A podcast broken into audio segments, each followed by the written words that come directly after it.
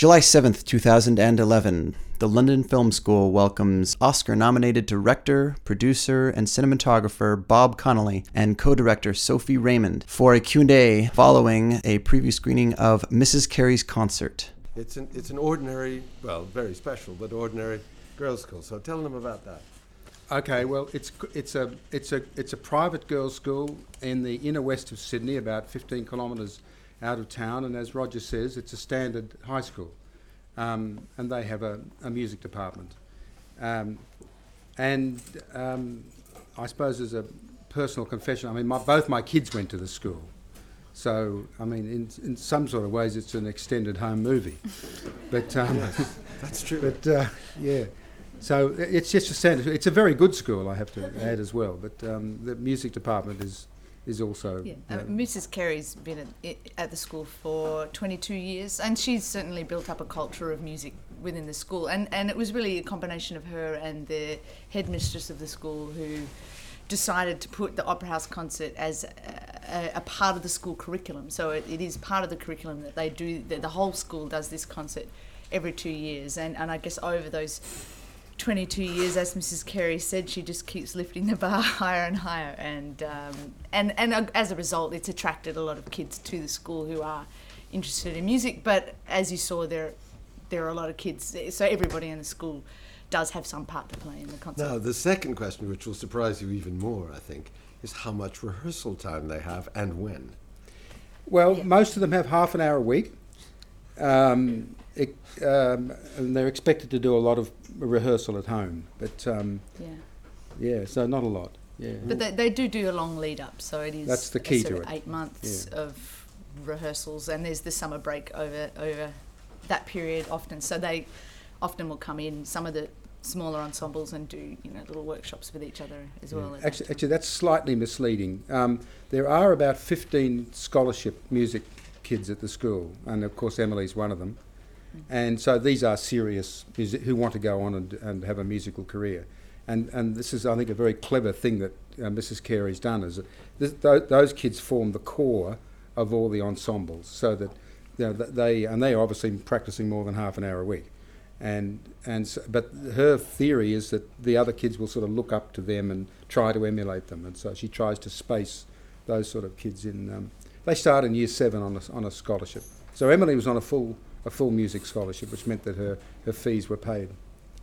And how many of them do go on to become professional musicians on, on, on average? Well, I, that's probably an appropriate time to tell you that. Um, Well, we can answer that question. Now. oh, how many of them? Oh, yeah. I think well, out of the girls that you see, the key ones there, I would say, maybe two a year, yeah, I look.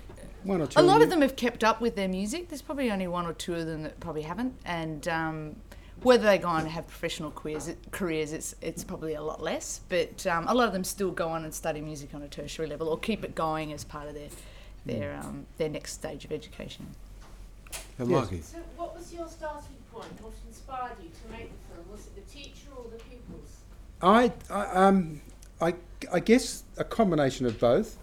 Um, uh, Karen asked us to video the 2007 concert uh, for the parents, basically, which we did, and um, I'd also done the 2005 one, but uh, with only three or three cameras. But this time with Sophie as well, and also directing the cameras in the opera house, we we we actually got into it. Well, we put a lot more time into it, and we got to talk to Karen about the about the some of the backstory, and then we heard about Doretta and her struggle to get Doretta up onto the stage to play the Brahms. Because in point of fact, she didn't get up until three weeks before the concert, having been given the music a year beforehand. So it was a real crisis. And then Karen, as you can see, ap- applied the gentle approach for which she's so well known, and, um, and Doretta played. Yeah, but there was also something I think about having uh, the girls, these you know young girls, you know up close, like so intimate at the end of the lens, and seeing that instant transformation of them sort of being just girlish basically, and then when they start to play, it was sort of quite astonishing for us just to watch. And we thought, well, wow, imagine how more powerful that moment would be if you actually knew these kids a bit more and, and, and what they'd gone through to get to this point. So that was that was another element behind Yes. the film. I, I'd like to really congratulate Sam. I mean, it's, it's a truly astonishing uh, it was very, very well captured. And I have a slightly awkward question. Did you all, were you always faithful for using the sound that was attached to the time of the picture? Because I have a sense that so much of the sound was possibly not always what was happening in the room at the time. And does that pose an ethical question in relation to documentary making? If you Well, no, it doesn't because it all was recorded and is all used. So Yeah, was, yeah. was it exactly the, the exact music Absolutely. at every single point along the way? Yep. Yeah, yeah. Oh, look, occasionally there might have been a few cutaways because I mean they're rehearsing bits, so we might just have had a few cutaways that were from a, a s- you know the same bit of music in the same room, but there was no. I mean, it was all pretty much faithful to the rehearsal space, and there was nothing added or enhanced. In fact, the entire soundtrack of the film, except for that one piece of the St Matthew Passion, is recorded on location on the fly. So there was nothing that was ever kind of set up in a studio or sort of had to post sync or anything. No. There was somebody else's hand. I just yes behind. Well, yeah, I was just going to build on that point. First of all, congratulations on the sound. The sound was absolutely extraordinary. But I actually know where that question came from because I know the Sydney Opera House quite well, and the acoustic was a lot, uh, a lot more sonorous than it usually is. But I can only take my hat off to you because obviously someone in the mix has has, has emphasised the sonority of of the sound Yeah. there, and I would say actually that's absolutely part of um, Yeah. a, a, documentary making to actually make a concert like that the best it can be without Yeah. actually distortion. Yeah, well, look, we had um, Bob Scott was the, the, the chap who did the sound for the concert, and he's uh, he'd worked previously, had been you know a, a sound technician at the Opera House. He knew the space extremely well, and and so it's it's a regular gig for him to record orchestras in that space. And then, actually, interestingly, the mix that he did was quite different to the mix we ended up using in the film because we for the film we wanted it to because there were pictures for the mix that we were doing so we actually w- mixed it in a cinema space and we really made sure that we let the ambience of the opera house really fill fill the mix as well so you really sort of felt like you were you were in that space as well yeah Yes. Uh, At the concert, did you did you dedicate one whole operator to Iris Cam, did you just have one we did have a sniper cam i called it yeah but she he wasn't just on iris he had a few you know and he had a lot of the close-ups of emily as well and he could he also could see where some of the parents were in the in the audience as well so we had nine cameras. Yeah, we had, no eleven. 11. No, no nine out front and two backstage. Yeah, on the night. So Bob, you were running around backstage. I was running around backstage. Yeah, one Yep. of the And, ones. and also another question about that was, w- um, Mrs. Carey losing her music. That was totally genuine. You Oh didn't- yeah. And Absolutely. then what, when, when she found it, did you, we just happened to be on there at that moment? Or did you- Well, we had two cam- we had two cameras, and it was totally genuine. The only thing Yeah. that's not genuine is the language that she used. Yeah. Although we did get the frigging in, we were allowed to get that in. Yeah, yeah, Oh, she, yeah. I've lost my frigging music. She Yeah. said. Yeah. Well, I can tell you now, she said a lot more There was a than bit that. more than that. that is Well, I true. But out of deference to her 92-year-old father, who came to the premiere, we took them all out. And it, and it was actually happening while the Vaughan Williams was being played. So Yeah. it was when we when we sort of looked at the time code, we thought that's that's just wonderful, you know, because there's this this beautiful composure of the girls giving their passion, and there's Karen. "Ah." Yes. So- Sorry. Uh, congratulations. Um, Thanks. the the scenes I enjoyed the most were in the school, and I had a feeling of camera just observing, floating. I was there, and I felt really privileged. And I was wondering, you, you filmed over was it twelve months? 18 months. 18 months. So obviously, what I'm interested in is your process, how how you filmed at the school, Mhm. and I mean, obviously you were there a lot, but you must have had to have scheduled, and you would have been in contact with teachers saying this is happening when, this is happening now, and I don't know if you were there every day. I, I would just love to know a little bit about your approach and Sure. process, and then as documentary filmmakers, how you strike a balance between we've got okay we've got a schedule we're going here today we know this is happening but not involving yourself too much and just letting Hmm. what happens happens and yeah Hmm. so really your process would be- Process, yeah. Well, well, uh, um, this is this is my sixth observa- feature-length observational film, and so um, I, I've sort of and, and Sophie was absolutely au fait, you know, agreed with it, with the, with the whole approach, which essentially is what I call uncontrolled narrative verite, and it just basically means that it's non-interfering and there's no questions, or very, very rarely any, any interviewing. Certainly no repeat of action or no, no instructions at all. Just and, and that's a that's a function of uh, ti available time.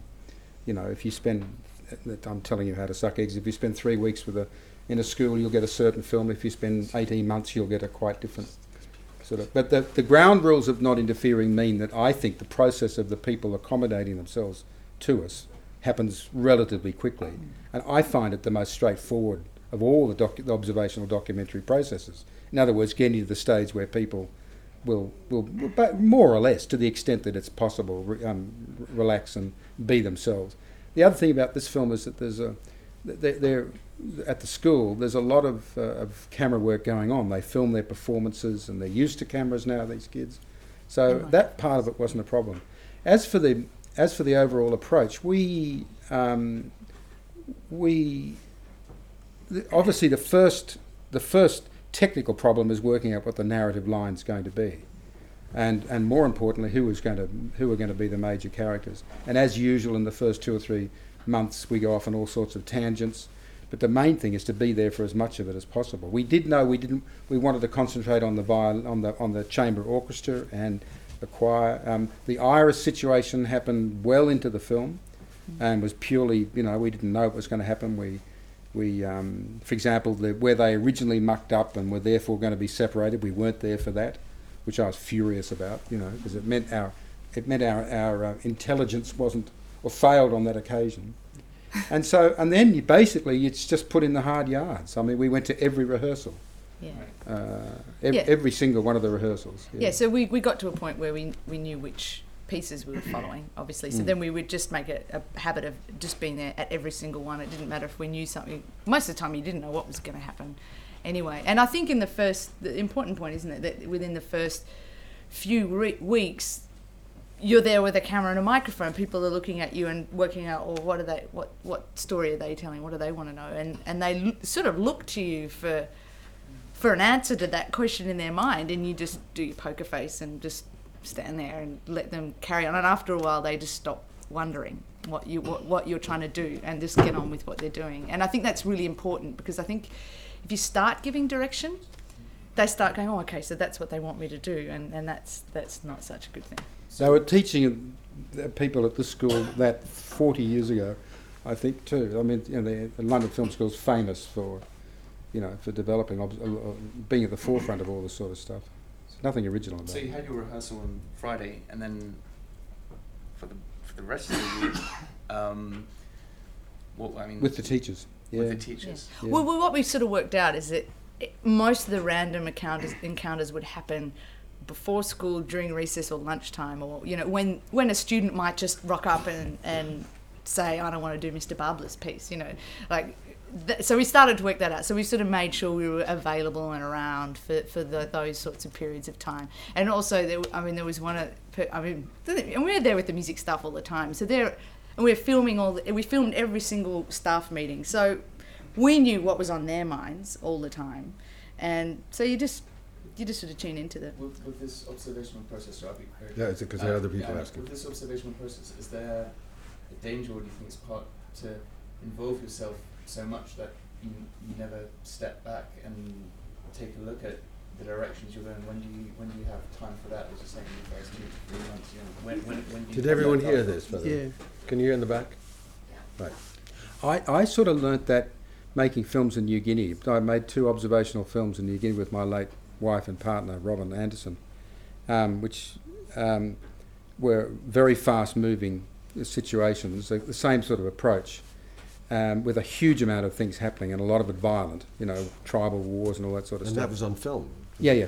It But, on tape. but uh, I, what we developed the, the habit of doing was um, each every day, basically subjecting the whole thing to a, a relatively exhaustive analysis, so that each day at the end of filming, you would the two of us would just sit there, and Ro- uh, Sophie and I did the same thing. As we're driving home, or uh, we, I mean, you start to live and breathe it, of course, everyone does, and you just endlessly going over in your mind you know what is what are the dynamics here? What is the narrative lead that's starting to open up? To what extent do we think iris is crucial?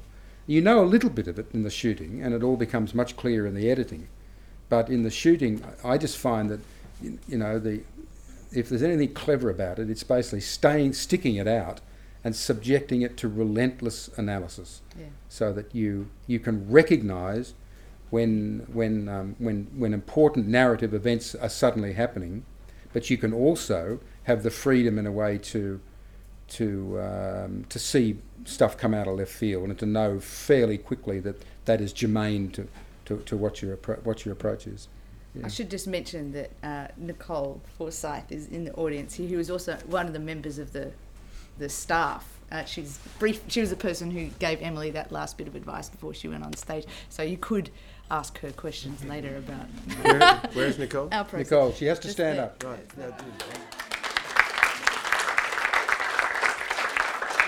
Just a footnote to this, because I think that was actually a very good set of questions. Yeah, yeah. Is that, in my experience of having made this kind of film, but never quite to the length that uh, these guys have done, the film tells you what it's going to be about Yeah. if you if you're open to it, and good editors also find that in the material. So you don't endlessly, you're not Yeah.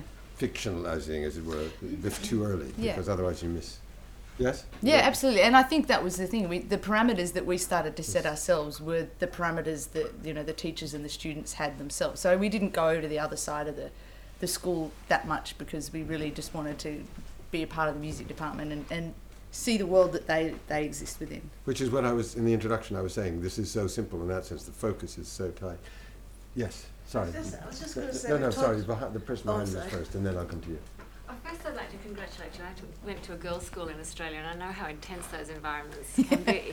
And yet, you didn't seem to have any um, interference in how candid they were with the other adults they were talking to. Did you have to run any of the footage by parents before you were allowed to, because they're minors? Did you? What was the consent process? Um, we got release forms from every girl in the school, so that's 1,200, And their which, which their parents had to sign. Yeah.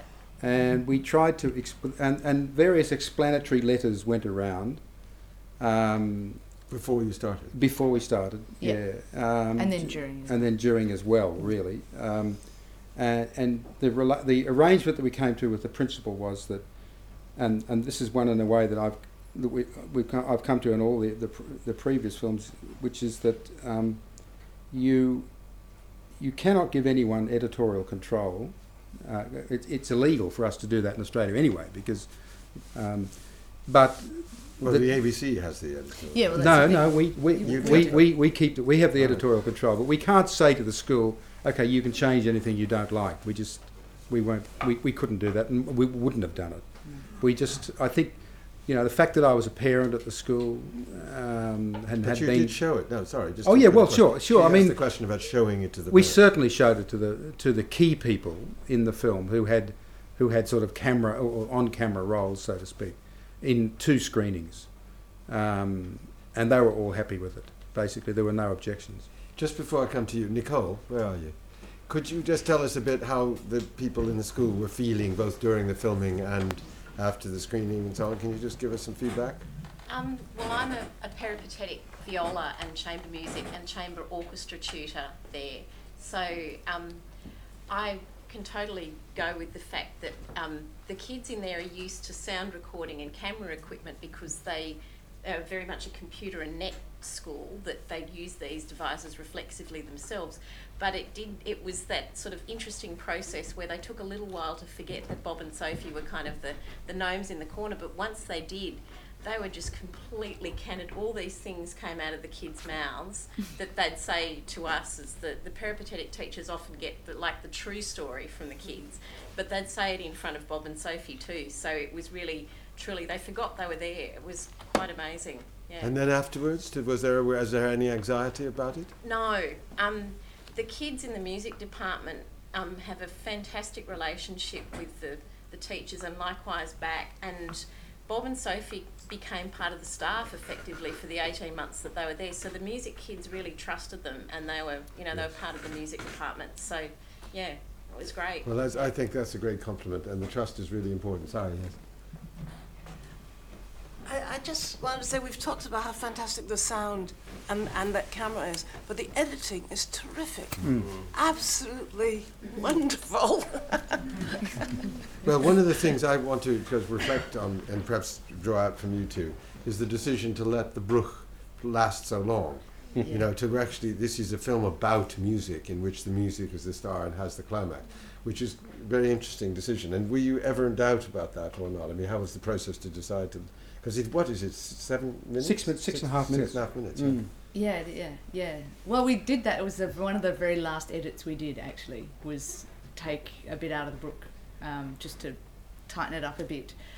Well, in truth, what we started, what we did with the edit, or one of the, the good decisions we made, was we actually started editing at the end. So we started with the two days in the opera house. We we cut every moment that could be a moment there, and really within that we, we got a sense of these are all our delivery points basically and and, and, and the characters and, and that was a, a good decision because it really cut a, lot of characters out of it out of it completely so out of the 263 hours we had that was great we could go right good you know at least 50 hours gone but so that um, and I guess all the time we were reminding ourselves that the music was was our key focus. It really, it really was, and and how it was a, a a filter to watch these girls grow and watch these interactions of you know the the teachers and the students. So I guess we knew that in the end, if the, the the, the, if the audience could sit through the music, then we've done our job right. You know that they can, that they've, they've,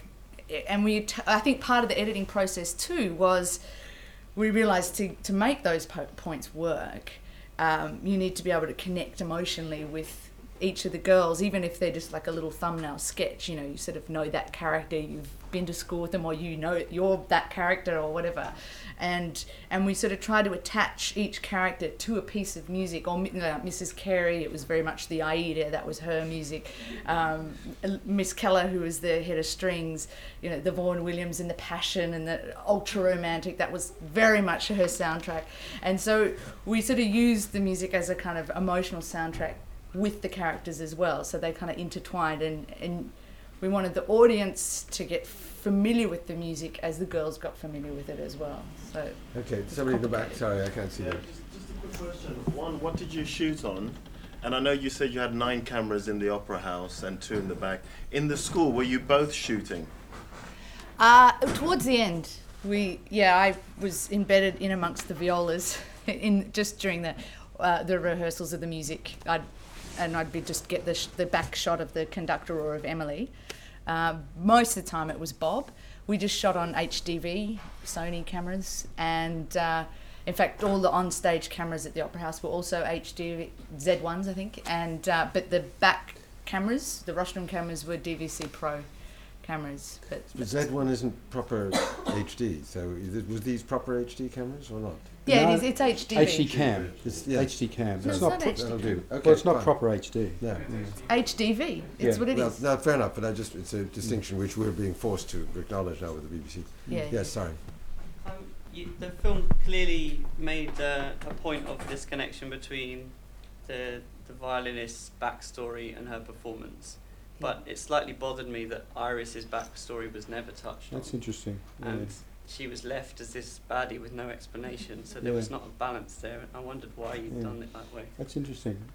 Uh, Well, I think the, what what happened though is again it was we we I mean we there was a, a chat that we obviously had with Iris. Um, what happened is that as we said we kept the parameter of focusing on the music was so key and and Iris was a really interesting character to deal with in the edit because if you had one second too long of Iris you'd just get so sick of her because she actually didn't shift until right towards the end. And so to actually go into her backstory was just taking us too far away. It just took us too far away from from where the, the whole everything else was heading. You know, you'd just suddenly be like, well, hang on, why are we over there? And that in lots of ways we also knew that we didn't have enough time to go into everybody's backstory. So we thought, well let's we'll focus on Emily and really just leave enough space for you to imagine and put the pieces together for yourself about each of the other characters. I mean, you hmm. don't really learn, learn you don't have time to learn about the rest of them. Sorry, Liz, just before I come to you, I think that was a really, really interesting point you've made. Yeah.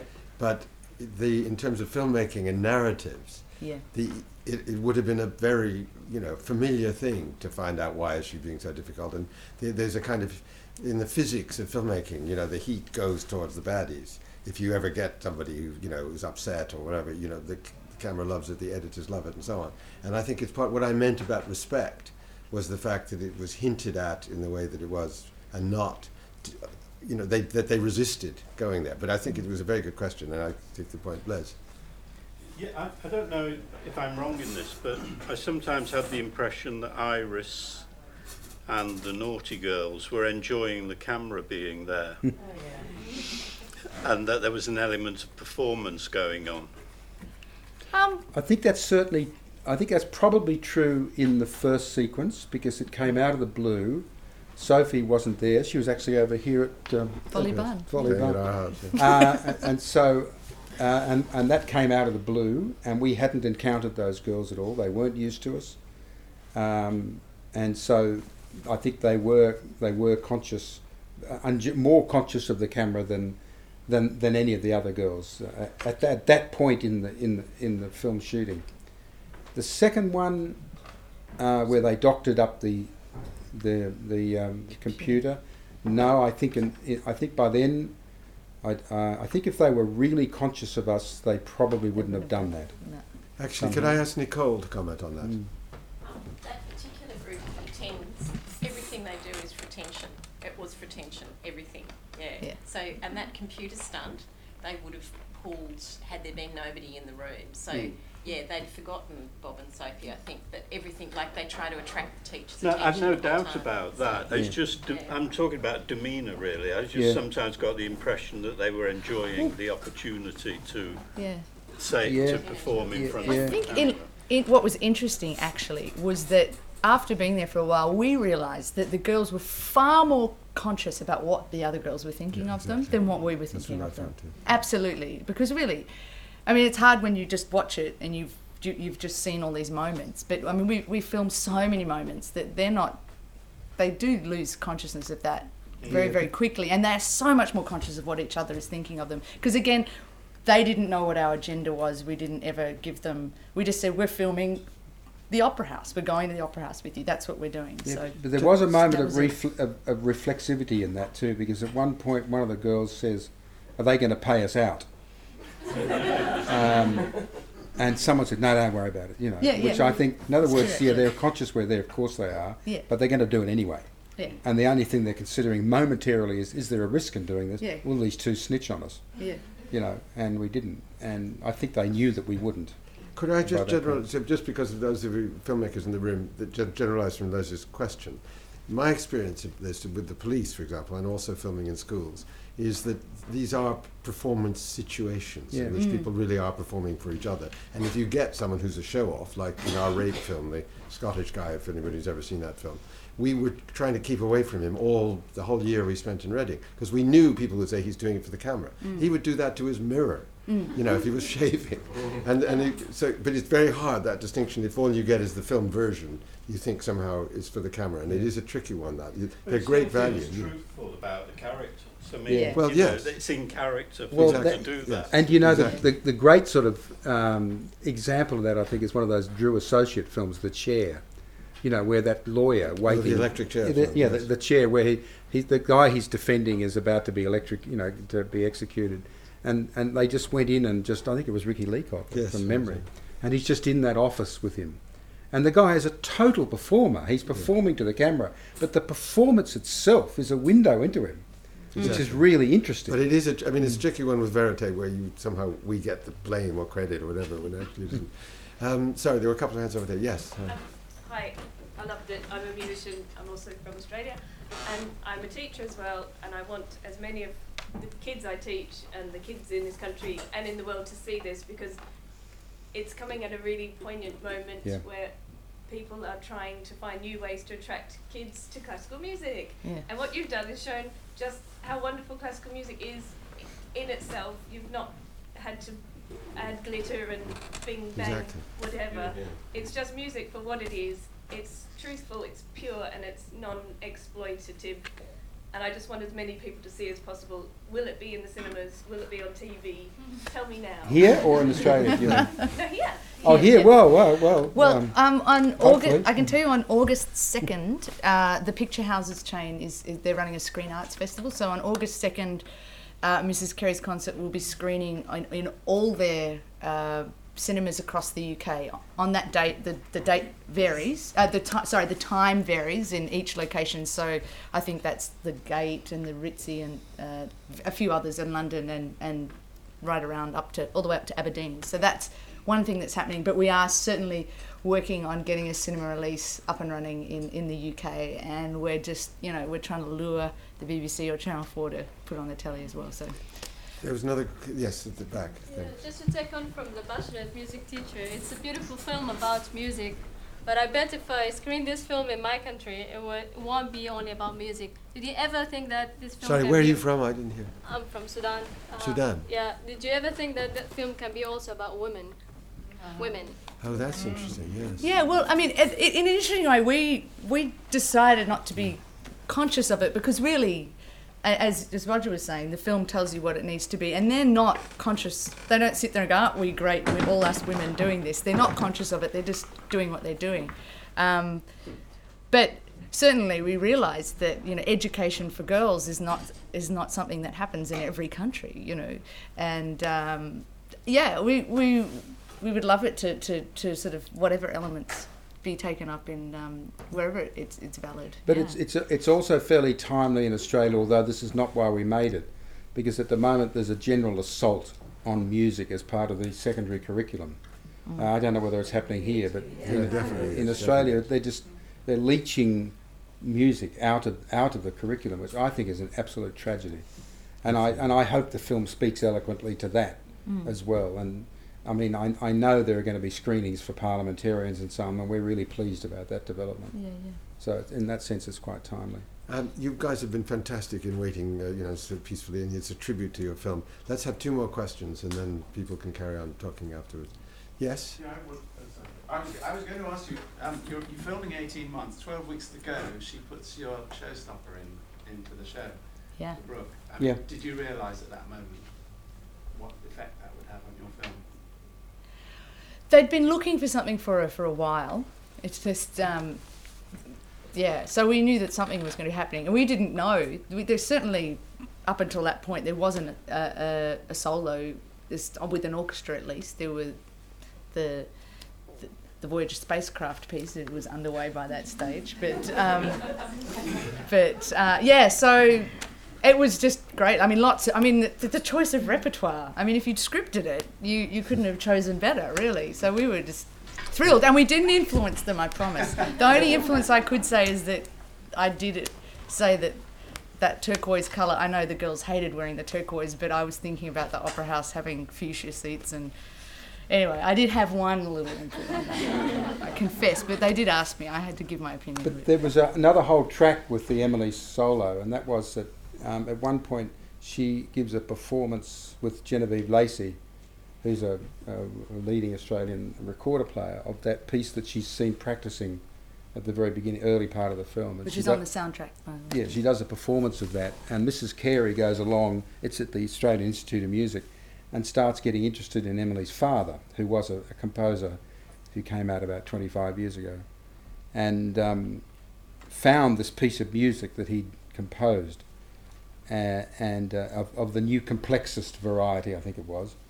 And she thought, what a wonderful idea for Emily to to play her father's piece of music at the Opera House concert. And when and then they brought in a top uh, violinist to play the thing. And I remember sitting there Because we were this- excited initially. Yeah. And then we heard And, we, and then we heard this piece of music, and And it was like, I, you know, it was it was um, um, we reveal our ignorance of, of of modern art music, but it didn't set me alight. I can- and um, and so then then they sort of thought, well, that may not go down too well with the parents. And then they thought, oh well, maybe we'll get Emily to compose a piece of music because she she had done that. She'd com- done. Most of these girls also study composition because Karen thinks it's an essential part of their music education. And so Emily's embarked on that, but then I think just Got pressure of schoolwork, you know, because she was always had an eye to what would she do do you know if she didn't do music she had, and she wanted to get a very high you know university entrance, and she just didn't have time to do it, and so. Then, when when all those things had failed, which of course is why it was so late in the day that Yeah. they that they gave her the, the Bruch, um, she um, she uh, that's what happened. And, and but we didn't realize the import of that. I mean i was very relieved that that was the piece of music she was playing. I should now add that emily this is that film was shot that was shot 3 years ago. And 2009. 2009 yeah sorry. Emily this year um, who she after one year at the conservatorium in sydney came across to london to try out for the three major music schools and got offered full scholarships to each of them um, and she's accepted uh, a scholarship from the Royal College. But on top of that, um, four or five days ago, Yep. we have a music competition in Australia called the ABC Young Performers Award, and that's the one that produced Joan Sutherland, who came over here after she'd won that.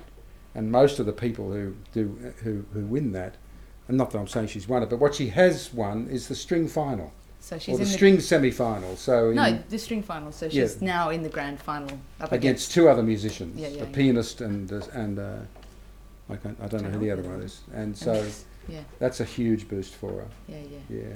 And having seen the film, the director and and violinist, chief Nicole violinist. doesn't know this yet, actually. Ah, okay. Yeah, I'll- we got a forwarded email from Emily just the other day saying Richard Tognetti, who's the head of the the Australian Chamber Orchestra, asked her to call hi- him, and she's like, "Oh, okay, I have a proposal for you." This is after she won the string final, and he's invited her to to tour with them to Japan next year as part of a tour. So Mm. she's like, Wait, now just I'm going to I'm going to use the chair. Sorry. Is that the sequel? I would have loved to have made Yes, a, se- a film about sequel. Emily. No, Yeah. I'm going to I'm going to do something that I hope doesn't embarrass my friend Simon. But actually, because Simon, you, you love music, and I know that, and you've worked in commercial television for all the career that I've known you, I wondered whether you could just share with us your thoughts about where this might go, if at all, on British television. I was, you think it uh, thanks, like? thanks, Roger, and, and nice for you to ask me a question that way around. But uh, I appreciate that lot. Um, actually, I was going to, if you don't mind, I was going to ask you a slightly different question, but we may come back to the question that Roger's asked. And the thing that Roger said at the very beginning, which is about its reception in Australia, Mm. I'd like to ask a question about. I mean, to our eyes and ears, it's uh, I mean, a, a- as great as the film is, the idea that it's taken a million dollar Australian dollars at the box office is, is quite an extraordinary fact. I agree. Um, and I'd just like to hear a bit about why you think that's happened and how the film is marketed in Australia. Okay, yeah, that's that's interesting. How did it happen? I um, uh, I'd like to think that part of it is that people come out of it feeling better than when they went in, Mm. and I think this film appeals to a demographic that isn't often catered for in films, as well. There's so much of it is, you know, shooting and what have you. Uh, but the the mechanics of it. You don't mean an elite, do you? Hmm? No, no, no, no, no, no, No, I don't actually mean an elite at all. that's the question. No, and um, no, b- b- uh, You mean people who want to feel positive about life? well, y- y- yeah, but parents, um, everyone's been to school. Everyone has these sort of experiences. Yeah, that yeah. whole notion of being of carpe diem, I think that really strikes a chord with people. You know, here are these Do you opportunities. think it's of significance that it's a private school? Because in some senses, that might be quite difficult for us to see here. Yeah. Because actually, it's an amazingly, brilliantly well-equipped for as music school with Yeah. brilliant staff. Yeah. And the m- stuff that we have seen over here that's Yeah. similar has been about the amazing work people are doing in state schools with less Yeah. facilities. So I just wondered if that's of Well, significance. let, let's let's just look at the facility. I as, mean, as, as significant as to why people have gone to see it, you mean? Yeah. It's more emotional baggage. Yeah. Is that what you mean? There's more baggage here, more em- emotional baggage. yeah, I, I, yeah. Look, I, w- we. Uh, I guess they probably do. For a documentary filmmaker, it's sort of slightly tempting to go into the sociology of it, you know, and um, the pri- for single sex, all that sort of stuff. We just deliberately avoided that. I anticipated before it was released that we would get a lot of flack because there are big arguments, there's philosophical arguments in Australia, as I'm sure there are here, about public versus private education. Now, I mean, and I so I, I, I asked one of the leading music educators, you know, what what's what's a response to that? um, oh, it's all very well for them. They, they're, it's a rich private girls, you know, they can sort of do that sort of stuff. He said it's not a question of that; it's a question of choice. There are, and he's from Melbourne. He said there are half a dozen state schools in in, in Vic, Melbourne and Victoria who have almost as good, if not as good, music departments Yeah. who make a choice about prioritising music. Yeah. And there are all sorts of private girls' schools and, and, and, and all sorts of private schools that don't make a choice to prioritise music. And I mean, as for the wonderful facilities, that's a that's a square room, and the facilities are that the parents pay for the instruments. Yeah. So I, I don't know quite, you know, whether that argument sort of holds entirely. I mean, I guess this this this particular school, you know, it isn't a, an old money kind of school. It's you know, it's an aspirational migrant class. If Yeah. if if the truth be known, Yeah. the majority of the kids there. So the parents, are, you know, both parents are working, Yep. and they want to give their kids an opportunity. Yeah. Um, yeah. So yeah, it's very different to the sort of North Shore, sort of you know waspy private girls' schools. But sorry, very uh. Nicole wants to Yeah, say something. I, I teach kids in my viola class whose both parents sometimes work two and three jobs to keep their kids at the school. So, and there seems to be more kids like that than of the money varieties. And Nicole, mm. the main reason they would do that is the academic level of the school, I think, Yeah, too, I think not so. the music Yeah. so much. But Yeah. I think just because you didn't really answer Simon's question about the marketing of it, and I'll, I'll just be brief because Nicole actually was quite integral But to we'd still like you to ask, answer the question too. Yeah, yeah, yeah. well, I mean, we actually decided to self-distribute, and we could do that because we, there was a, a freelance guy who was a cinema booker and slash publicist, so he knew the ropes on that side of things. But we also felt confident enough, just from the the preview screenings that we had done when we'd finished it, um, that the core audience for the film are you know teachers, parents, and music lovers. And they're not too hard to find. You know, you've you've got you've got unions, teachers unions. You've got you know schools, and you know you've got all these orchestras around the country, and you've got many many more around here that have uh, databases and subscriber lists. And we just really ran a campaign with an agreement with the cinemas that we did we had like a two for one deal with participating cinemas and, and nicole helped us with just contacting you know all the administrators of all the subscriber bases of all the major orchestras and said we've got this film coming out why don't you come as an administrator to the preview and Mm. we'd mix a bit of media in there as well so the media got kind of that feel good music loving vibe from the others in the in the crowd and they were like this is great yeah our subscribers would love it so then we would give them how many ever two for ones they'd want and then they would So we have some for later too, by the way. then they would put it Yeah. they would put it out to their to their subscriber base and that just helped and that actually helped generate the word of mouth even before we had our kind of release date actually and Mm. um, and then they just talked about it to everybody else i mean really it was we actually had more people come in our third weekend than we did in our opening weekend so it was very much a word of a mouth people saw it loved it told people about it. Which is what everybody here is. Which is why you're here.